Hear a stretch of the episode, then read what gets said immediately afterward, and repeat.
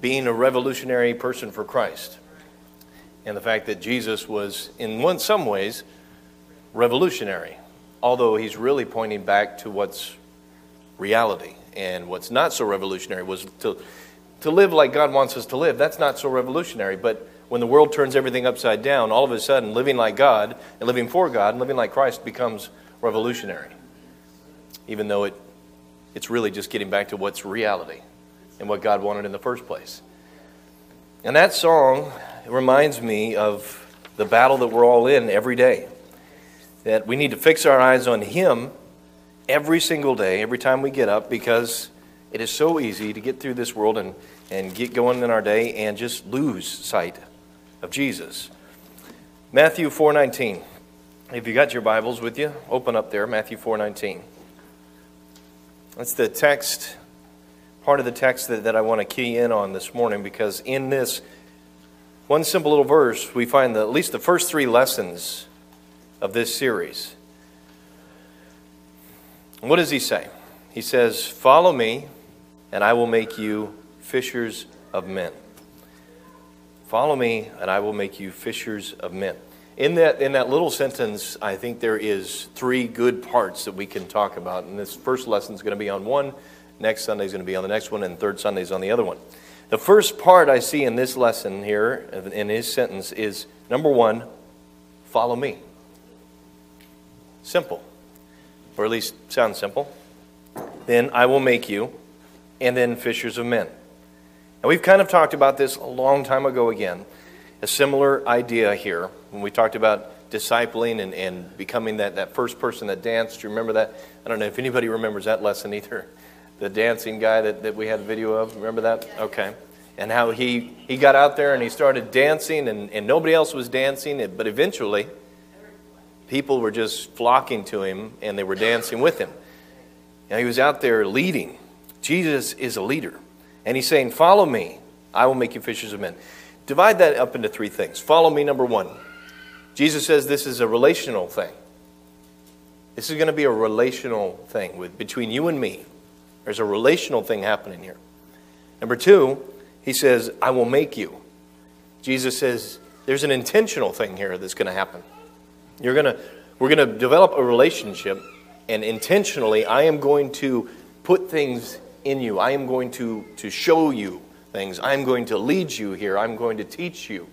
And the third thing, fishers of men, well, that's the missional part of this. This is, he's saying, and if you are going to follow me, if this is going to be a relationship between you and me, and you're going to actually intentionally learn from me, then what would follow?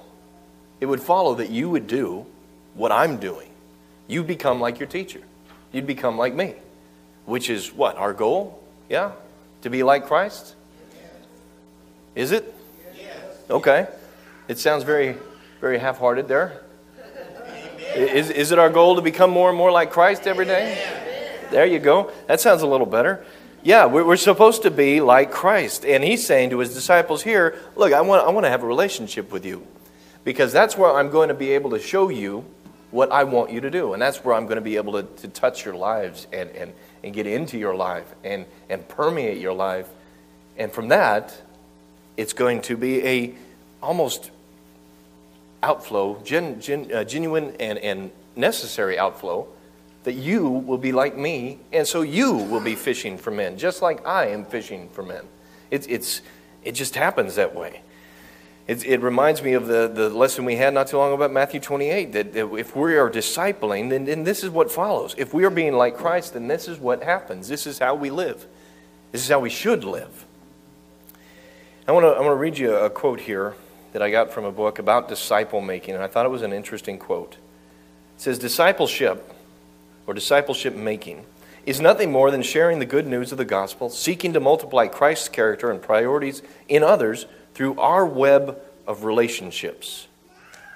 It's getting out there and it's telling the good news about Jesus Christ to the people that we know. And that sounds simple, right? Who do you, who do you know? Who do you talk to? Well, do they know you're a Christian? Have they heard your story? And we're going to get to that story in a second here, but it, It talks about sharing the good news. And this morning in class, we talked about the good news and, and it touching people's hearts. And, and Carl brought up Acts 2.38, where after Peter is preaching, it, it pricks the hearts of the people who are sitting there listening. Now, they have been, we, we began talking about, you know, thinking and, and your mind and all of this and what parts of our body are responding. I, I, am, I am inclined to think that this is a holistic gospel. Jesus is a holistic uh, God, God created every part of us, so why wouldn't He want every part of us? And He needs every part of us. But at the same time, this is a holistic gospel. Not only does it, does it hit, hit here, but it hits here. But like we said this morning, like Bill said this morning, if it hits here, but it doesn't hit here, we're missing something. And if it hits here, but it doesn't hit here, we're missing something. And we're not going to be fully prepared like God wants us to be fully prepared. And we're not going to, going to get everything out of this that God wants us to get out of it. And we may lose in the end if we have just a knowledge of Him because plenty of people have come to the intellectual assent that, yeah, there's a God, but they haven't given Him this.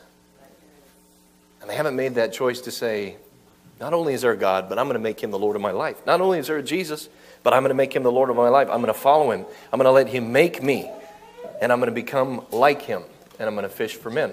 And like you said, Acts 2.38, it pricks the hearts of those men, right? And what's their response? What do we do? I need to do something here. There's something I need to do. My heart is hurting. In fact, that's what that, that text means. It means that their, the heart is just, it, it, is, it is to the very core, those people have been, have been pricked. But just a few chapters over. Yeah, in fact, go there um, to Acts because it's interesting, again, how the heart here, you, you make an intellectual assent, and then the heart comes into play.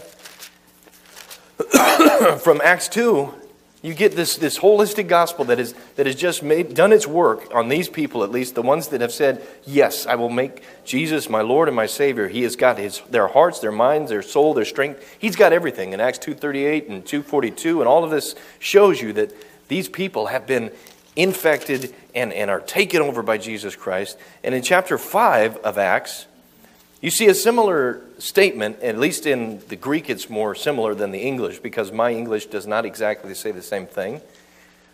But look at verse 33. Maybe your version is different than mine. My version says, But when they heard this, and the, the they that they're talking about is, is this is not an Acts 2.38 situation here, right? This is they're being told on, Peter's being told on again that they're preaching again and teaching. So in verse 26, the captain goes along with the officers, proceeds to bring them back without violence when they brought them and stood them again before the council. So they're going against or going in front of the council here. It's not the same audience as Acts 2. 2 or 533. But when they heard this, they were cut to the quick and were intending to slay them. What is, does anybody's version say something different than cut to the quick? Furious to the heart cut to the heart, furious. Yeah, cut to the heart. There is a cut to the heart here. But I, I, want you to see the reaction that they have. They're cut to the heart, but it, it goes the opposite direction that Acts 2.38 goes. They're, they're ready to take, take these people out and get rid of them. So, you know, any, anytime the message, the gospel of Christ goes out, there's going to be a response, one way or the other. There's going to be some sort of response. God's going to get a return on His word in some way, shape, or form. Man's either going to say, Yeah, I want that, or Nope, I don't want that. You decide and, and you use your, your intellect. You, you, does that make sense to me? No, it doesn't make sense to me. I don't think Jesus could be God. No. Or you go in the opposite direction. There's two different directions we can go here. And Jesus is saying here in, in Matthew 4:19 to these men that he's chosen, I want you to follow me, and I want you to learn from me. I want to build a relationship with you, and that's where we're starting off relationally. In Jesus' discipling, he starts relationally. He gets into their lives. He gets down and dirty with them. He eats with them. He talks with them. He walks with them. I know we've talked about it before. Again, the, the, the, trip I took to the Philippines, the fact that you, I will do what you do. I will eat what you eat. I'll go where you go. That's, that's the way we need to be in everyday life, too, with our friends. I'll, I'll help you move. I'll, I'll do this. I'll do that. I'm going to be there when you need me. I'm going to, in every way I can be there, I will be there. And, and what you go through, I'll go through. But it doesn't always work like that. And a lot of times, I think in the church, especially, we like to be um, solutional rather than relational. Because um, it, it's easier for me to be solutional rather than it's relational because relational takes time. Relational takes a lot of effort. I've got to, I got to get into your life. I've got to learn you. I've got to spend time. But solutional, I can be in and out. I can fix the problem but then again, I haven't really fixed the problem. Go over to Exodus. I want to give you one example of the Old Testament here, of being solutional rather than relational, and it's with Moses. Go to Exodus 18 for the. I'm going, to tell you the first example, then I'll, then I'll show you the second one. The first example, I think, of, of Moses perhaps being um, solutional rather than relational. Of course, maybe some leeway is, is to be given here in, in Moses and his understanding of God's mission. But when he first steps out to make a move for his people, he kills an Egyptian. He buries the body and he eventually runs off. Now, Moses, I don't think, had a full grasp of God's mission, and God still had some work he was doing on him. But Moses, in, in that case, especially when you look at Acts 7, saying that he was supposing these people would know, and, and um, again, I, I often wonder what, what's running through Moses' head. How much does he know? How much is he, is he understanding what God is wanting him to do? He's got some, it seems like to me, he's got some inkling that he is, is there to deliver his people. But how exactly, I don't know. Moses himself goes out there and he's ready to be solutional. I'm going to take care of this problem. But he hasn't been relational he doesn't really get with the people. He doesn't get with God. He doesn't build this relationship that needs to happen in order to really affect the change that needs to be affected. And again, you can see that in Exodus 18, or yeah, 18, excuse me, Exodus 18. After they've been uh, moved out, and, and Jethro, his father in law, comes.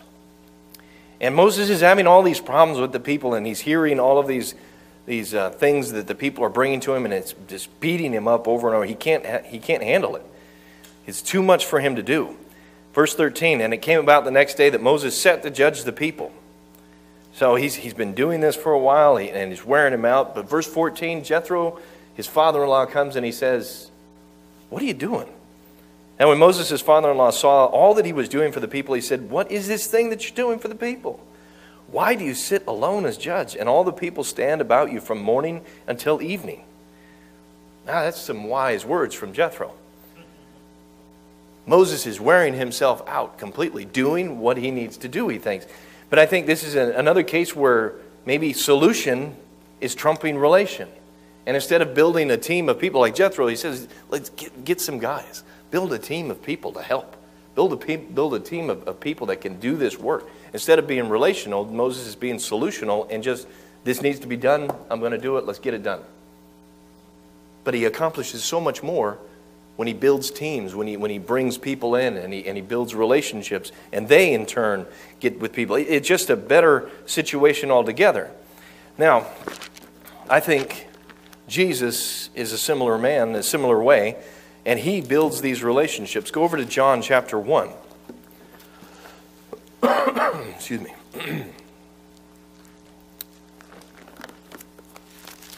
Jesus challenges his disciples all the time and it would be interesting uh, if, if to go through the gospel accounts here and, and find every place where Jesus challenges, where he lays down a challenge. Uh, John chapter 135. Here's a challenge for people who want to follow. On the next day, John was standing with two of his disciples, and he looked upon Jesus as he walked and said, Behold, the Lamb of God. And the two disciples heard him speak. They followed Jesus, and Jesus turned and beheld them following and said to them, what do you seek? And they said to him, Rabbi, where are you staying? He said to them, Come and you'll see. They came, therefore, and saw where he was staying, and they stayed with him that day for it was about the tenth hour. Jesus says, It's not enough for you just to follow me. I'm going to actually turn around and I'm going to see what you need. Maybe they, maybe they would have been great disciples following Jesus. They were John's disciples already, so you know they have their minds set on God in some way, shape, or form. But Jesus doesn't let us just follow behind him. He turns around and he says, What is it that you want? You want me? You, want, you want to learn more about me? Do you want to understand who I am? Well, then come and see. Come and spend some time with me. Come and get to know me. Come see where I'm staying. That, that's, he's, he's not being solutional here, he's being relational. Look at verse 43 of that same chapter. The next day he had proposed to go to forth to Galilee, and he found Philip. And Jesus said to him, What? Follow me. Follow me. Come on. That, that in, invitation to a relationship here. Follow me. Come here and see what I am. Come here and see what I'm doing. In fact, if we're going to be um, disciples of Christ, then that's what we have to do. Turn your Bibles over to 1 John chapter 2, verse 6. I'll give your fingers a workout this morning. Follow me to John, 1 John chapter 2, verse 6. If we're going to be like Christ, and as he says in verse 6, the one who says he abides in him, tell me what your text says. Must walk as Jesus did, must walk in the same manner as he walked. He must walk the same walk that he walked. We must be able to walk that walk. Same. If, if we're going to abide, if we're going to take our dwelling place and abode in him, then we've got to walk with him. And I don't think he asks any less of us than he asked of them in Matthew 4:19. He's saying to us too, come and see. I want you to test me out. I want you to come and see who I am and build a relationship with me and then let me put things into you and let me let me train you and then I'm going to send you out. And you're going to be doing what I'm doing because you are going to look like me. And sometimes I wonder if, if we I would say that the general statement again, you know, in the church are sometimes being more solutional than relational in, in our programs. If we need things done, we get a program going, but a program, at least in my experience and the ones that I've tried to start, they don't always work. Because a lot of times it sounds good to the leadership, and we're all on board, and then you, then you tell the, body, and they say, Yeah, it sounds good. Let, let's see how you guys do. Or, or you don't get any buy in at all because you haven't really you haven't really either sold it, you haven't, haven't it, it's, it's an approach to, to fill this gap that you need, and it sounds good, but it really doesn't meet the need. And the, meet, the need really here, I think, is relations, relationships. That if we can build relationships, then we can, we can do away with some of these programs. If we're really getting into each other's lives, which, again, what takes time, takes effort, it's going to take probably more effort than I've got. It'll probably kill me. In fact, I, th- I think it should kill us. We should be ready to, to, to, to be killed for this. I'm going to give my all for this. I'm going to put every effort into this. Go over to Matthew chapter 8, another workout here. Go back to Matthew chapter 8.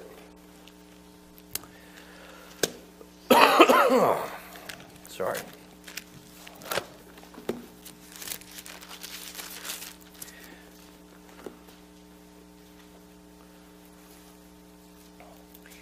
Again, I, I think in Jesus being a relational person, starting with the relationship, number one, Jesus came down from creation and he tabernacled or dwelt among us. He didn't just shout it from on high, he came actually down here and he took on a form just like ours. He became flesh and blood like us. He, he, he lived with us, he, he ate with us. And look at this, this section here, the leper in verse 3. I'll start in verse 1. And he, when he came down from the mountain, great multitudes followed him, and behold, a leper came to him and bowed down to him and saying, Lord, if you're willing, you can make me clean. That, that indicates to me something about him, too, that he's, he knows something about Jesus. And he knows who to come to, and he's come to that man, and he says, If you want to do this, God, or Jesus, I know you can.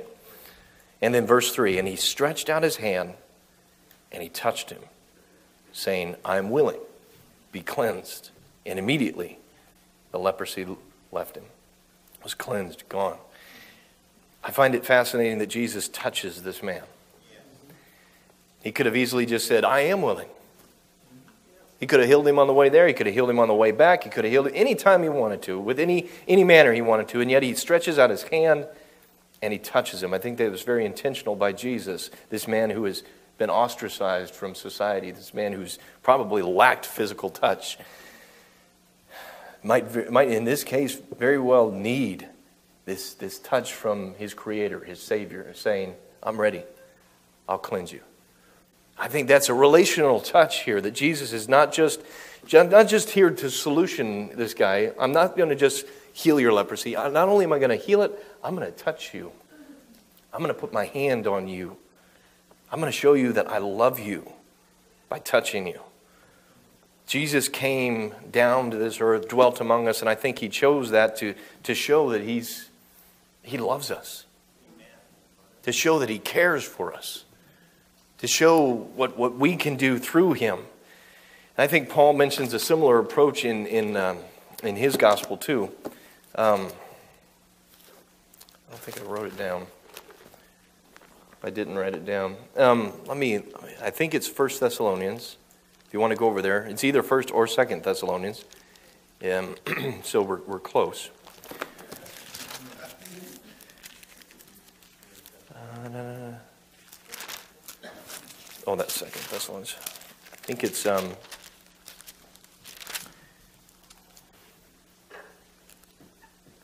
oh, where was it? It was. Golly, I hate it when I forget to write them down when they come to me. Um,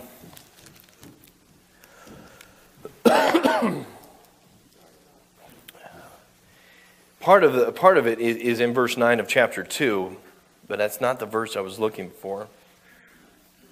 Um, is verse nine indicates that when they're coming to them, they're, they're being relational, but they're also not wanting to put a burden on them.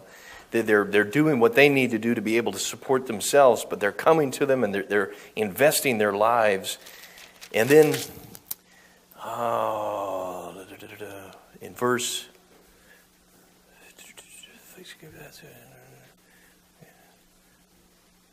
uh, verse 6 of chapter 3. Nope, that's not it either. Okay, well, I'm going to have to move on because now I can't find it. Oh, I hate it when I do that. The verse indicated that, that they were coming and, and they were imparting their lives into them and, and, and just living with them and showing them how to live. This is, this is how you live. This, you see how we, we live. This is how you live. To see their lives, to share their lives together. And now I can't remember where it is. And I didn't write it down. So yeah, you just read both uh, 1 Thessalonians and 2 Thessalonians, and then let me know which verse I missed in here. But I know it's one of those two. I remember reading it last night. It was about 11:45, and I didn't write it down because it was about 11:45. I was thinking, oh, that, that's perfect. That's good. And then forget it. Okay. But anyway, Paul does mention in, in letters that you know, I have come and I've shared my life with you. You've seen how I live, and I want you to imitate that. Jesus said, You've seen how I live. I want you to imitate this. And it's not a strategy, I don't think. So many times in, in church growth, we want a strategy, we want a way to grow the church. But this, this approach that Jesus has, I don't think is a growth strategy, it's a relation strategy. The growth does come, and I believe growth will come. And, and I remember standing here maybe almost two years ago saying, I think growth will come. And growth has come. It hasn't come fast, but it has come. And it's going to continue to come, I believe. But it'll continue to come and it will grow and it will, will be even better if we learn how to be relational people. If we learn how to love each other, how to get in each other's lives, and how to, how to lean on each other, how to help each other. Because if we do what we need to do, then in 1 Corinthians chapter 3, this one I do remember. I wrote this one down. 1 Corinthians chapter 3. If we do what we do, if we do what God tells us to do, Jesus shows us to do, then God's going to do what He does. And we can just leave the, the other parts to God and do what we need to do and let God take care of the rest. Chapter 3, and you go back to uh, verse, oh, I'm going to go back to verse 6. As Paul is, is, is still debating and, and t- telling them you shouldn't be arguing over this or that. And, and who's, who's a Paul, who's Apollos, all of this stuff. It doesn't matter. Verse 6 I planted, Apollos watered, but what? God was causing the growth. Neither the one who plants nor the one who waters is anything, but God who causes the growth. Now, he who plants and he who waters are one, but each one will receive his own reward according to his labor. For we are God's fellow workers. You are God's field, God's building according to the grace of God, which was given to me as a wise master builder. I laid the foundation, and, and another is building upon it. But let each man be careful how he builds upon it. Uh, Paul is saying here, it does not matter if, if I planted this and this guy baptized this guy or you did it, or it doesn't matter which way it happens. In fact, who cares? It's God that gives the increase. We're God's fellow workers. So if we're doing Matthew 4:19, if we are following him and we're learning how to be relational like Jesus is relational in our disciple making, then what do you think is going to happen? Thank you. Growth. That, that, was, a, that was not rhetorical. What do you think is going to happen? Growth. growth. I think, I think there will be growth because our lives will be shared with other people's lives and they will see Christ in you and they will hear about what Christ has done for you. And they will hear about what Christ has done for the world. And they'll hear about what Christ has done for them. That's that relational follow me, I think, that Jesus starts off with in Matthew 4 19. Follow me, and I will make you fishers of men. One last verse I want to show you is Luke 9. Here again, Jesus challenging people and challenging us and telling them this is kind of how I disciple. And this is how I want you to disciple. Luke 9 23. He's laying down the gauntlet for people who say, Hey, I'd like to follow this guy. He says, If anyone comes, wishes to come after me, let him deny himself, take up his cross daily, and follow me. Now break that down too. If anyone. What does that mean? If anyone open to everybody, but what else does that mean? If anyone. Somebody say? Conditional. Yeah, it's voluntary, right? It's a voluntary thing. Jesus is not saying, Darren, you've got to follow me. And, and that is true. You've got to follow Jesus if you want eternal life. But Jesus is saying, if you want to follow me, it's your decision. It's my decision to follow him or not. He's saying, if you want to follow me, it's voluntary. If anyone wishes to come. Again, what does that say? If you wish to come, what does that indicate? Something you need to do, and there's a choice that you're making. There's, there's a choice that I'm making here to make somebody leader over me. I'm following that guy. I've chosen to follow that guy. I've chosen to make him my leader. There's no secret disciples out there, there's no secrets here. If you've chosen to follow me, people are going to know that you've chosen to follow me. Like back here, if they chose to follow Jesus, they knew that they chose to follow Jesus.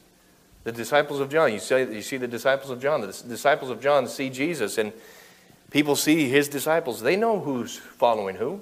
This isn't a secret society here. If anyone wishes to come after me, after me, what does that indicate? After me.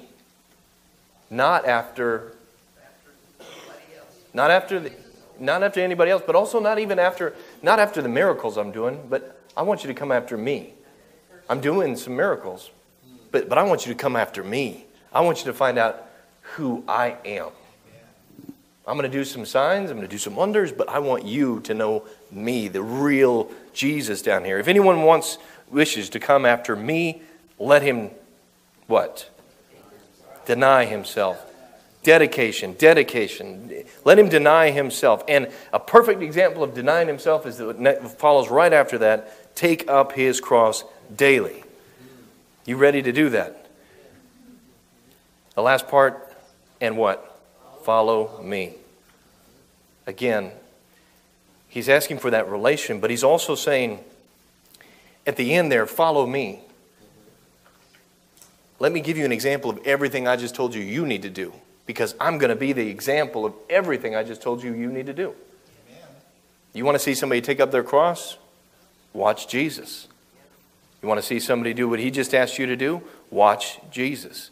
I think that the 923 is, is very, very deep in, in Jesus' uh, theology, if you will, of, of disciple making.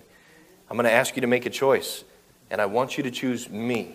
I don't want you to choose the miracles. I don't want you to choose all of this. Those things point to me. But it's me that you're after. And if you're looking for an example of what I'm asking you to do, then just look at me because I'm going to do it. And then you are going to turn around and do it. And you're going to be talking to other people, and they're going to be seeing me in you. And then they're going to be doing the same thing. I want to I want to share with you a song that I really like. It's uh, it's on all the Christian music stations. Um, it's got a familiar uh, end to it because it's it's I think it's written with that song in mind. Um, it's called I think it's called My Story. I didn't write down the title. I just copied the lyrics. It says, "If I told you my story, you would hear hope that wouldn't let go." And if I told you my story, you'd hear love that never gave up. If I told you my story, you would hear life.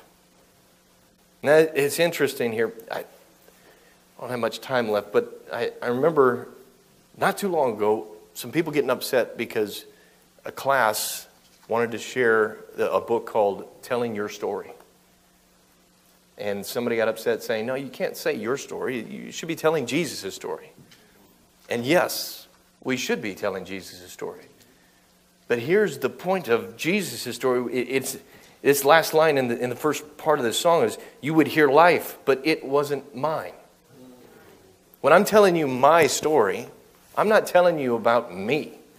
I'm telling you about what Jesus did for me. I'm telling you about what Jesus does in my life. It's not about Robert, it's about that is my story. But how do, what, what vehicle would I use other than, than to tell you how Jesus helped me in my life? This is my life. I'm going to tell you where Jesus helped me, how he helped me. I'm going to tell you my story, but it's not my story that I'm telling you. It's his story that I'm telling you. It's his story, how he worked through me.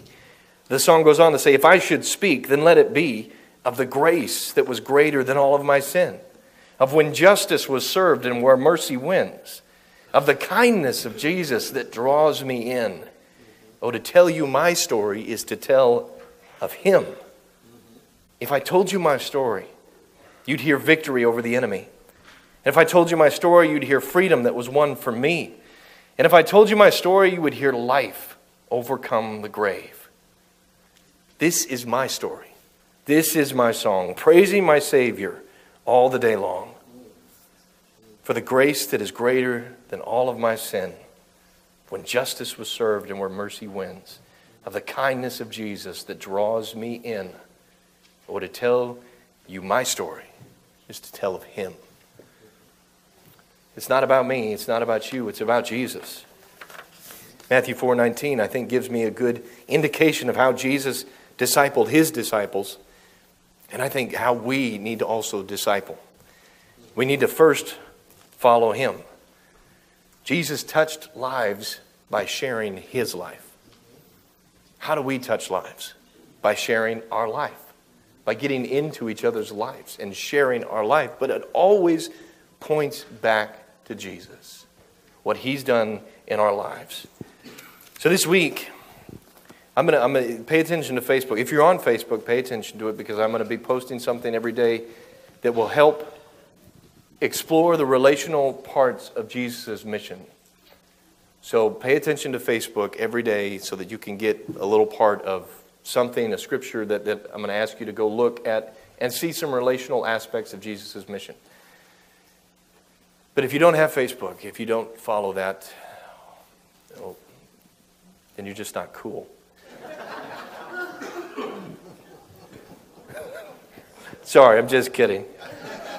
Facebook actually, st- I can't stand Facebook, but I still do it. But anyway, it's a platform for sharing, and that's the only reason, yeah, it's a platform. But anyway, if you don't have Facebook, I want you to maybe write these things down. There's three simple things I want you to think about and do this week. Three simple things.